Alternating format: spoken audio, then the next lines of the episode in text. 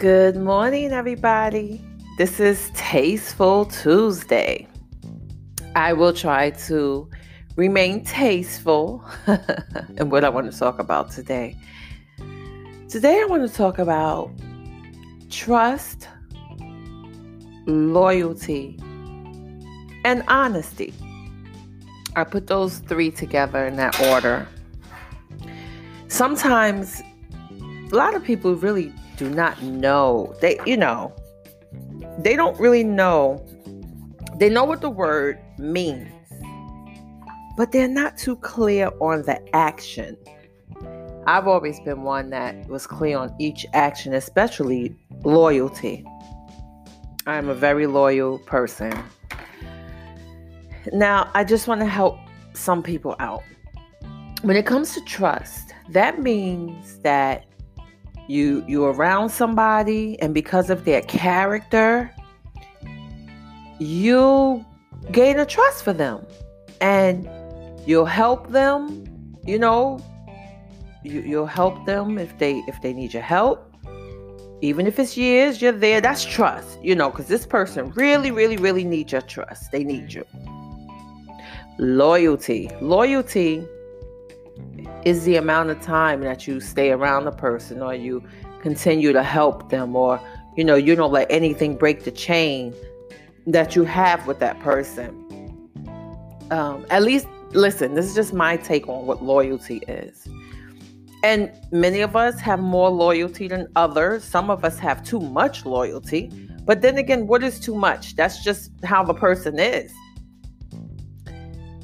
It's whether people are going to take advantage of that person who's very trusting and very loyal and run games on them and stuff like that. That's when it gets really, really sticky. Honesty. To me, I look for the honesty from the person that I gave my trust and my loyalty to. So that's the the that's how I feel about those three words together TLH trust, loyalty, honesty. And you know, many of us really don't have all three. And and and, and it's it it's it's really bad. um I had a conversation with a gentleman and we were t- discussing certain things and you know he made a statement which was something like and you know we're black we're african american he said you know a lot of black people are still enslaved and the mentality levels that they carry is not to be one with one another it's to tear each other down because of what you know we've been through years ago. Um, it's an enslaved mentality as they call it I don't agree with that. I, I agree with some of it in some situations, but not all. I really feel like because of what we've been through, we should stand strong with one another. And and you know, really, really be strong for our race and look out for one another and never ever tear each other down. You know, it, it takes me to the to the black woman I can say that my experiences with my own race is always something. It's always an attitude. It's, well, I'm going to get her. It's just something that we need to erase.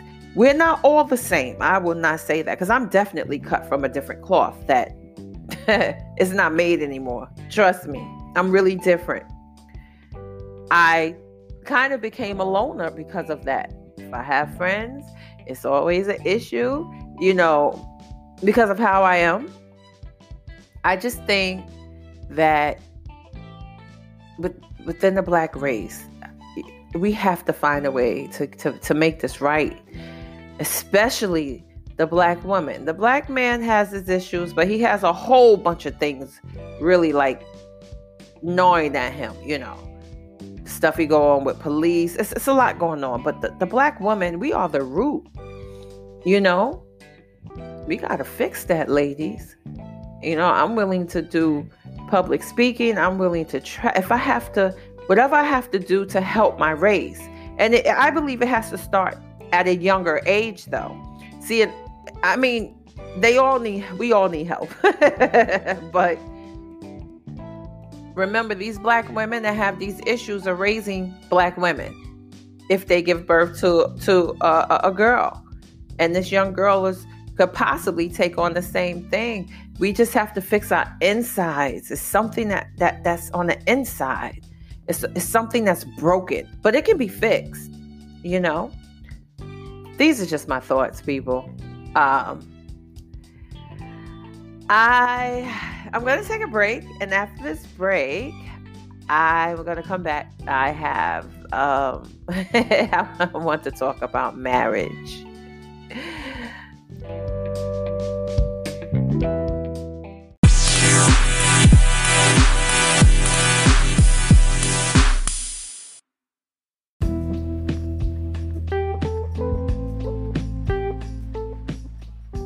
I chose hard beats this morning, you know, this that.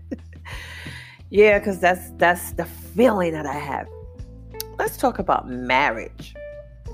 You know, I'm someone who was married and divorced, yes. What I would say, how I feel about marriage, especially today. Eh, you know, men, I, I want to tell you, don't I don't believe in a man marrying a woman because she's walking around saying, You need to marry me. Why haven't you married me? We've been together years. Why haven't you married me? Um, I'm ready to get married. And then every time it's Christmas roll around, uh, is it a ring under the tree? Where's my ring? Um, I'm a mother of all boys. And um, but I'm also a woman. I- I've always felt like marriage is more special when a man approach you to marry you. When he goes out his out of his way and he wants to marry you he's asking you on his own without anyone telling him without you giving him hints. It feels more real that way. Like i said maybe it's me. Maybe what i'm saying may sound crazy to some. Um just my belief I don't believe that a man should marry a woman because she has his child. Guess what? We would love for two parent households to always exist. But you know what's worse? To have a two parent household with two parents who are toxic, who are pissed off at each other, who argue a lot because they're happiness. So now this child is watching. These are this is these people are the this is the child's example. They're watching a, a mother and father that's not affectionate. Boom. Know what that means? This child will either search for affection outside the house or don't be affectionate. And what, what's happening is there's a cycle. The cycle's ongoing. Um, you have the father, he, he isn't happy. Um, you have both of them or sometimes this happens sometimes you'll have the mother trying to turn the child against the father or the, it very rarely the father tries to turn the child against the mother but it happens. What i'm trying to say is that marriage i'll tell you this there's a marriage and then there's a marriage a lot of people, especially the women, they want that marriage, the gown, the ring, so all her friends can ooh and ah, the the venue. Ah. But what happens afterwards? This is when it's the marriage. Are you ready for that commitment? Because see, here here's the thing. When he you receive your ring and the, the wedding and, and all the beautiful things that come with that event. You also want that beautiful marriage. You know you you want to grow old with this person.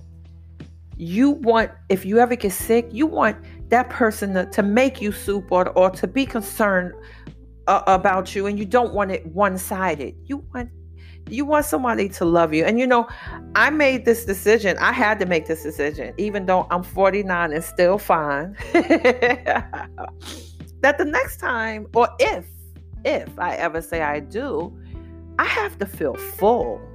And what I mean by feeling full, in every aspect of that relationship, I have to feel full with him.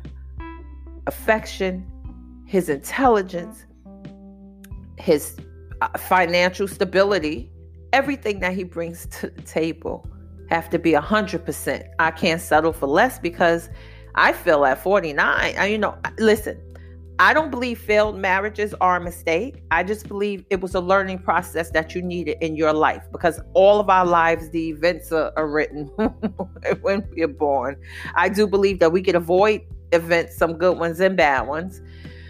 But, um, you know, and then it goes back to that same thing that I talked about earlier. When you get married, you want that trust, that loyalty, that honesty all of those things wrapped up into one person. Now, guess what? I could sound like that I'm asking for too much or a fairy tale because nobody's what nobody's life is perfect. So you you don't expect anything to be perfect. It's just that you know, marriage is the easiest thing to get into and the hardest thing to get out. You know, so choose wisely.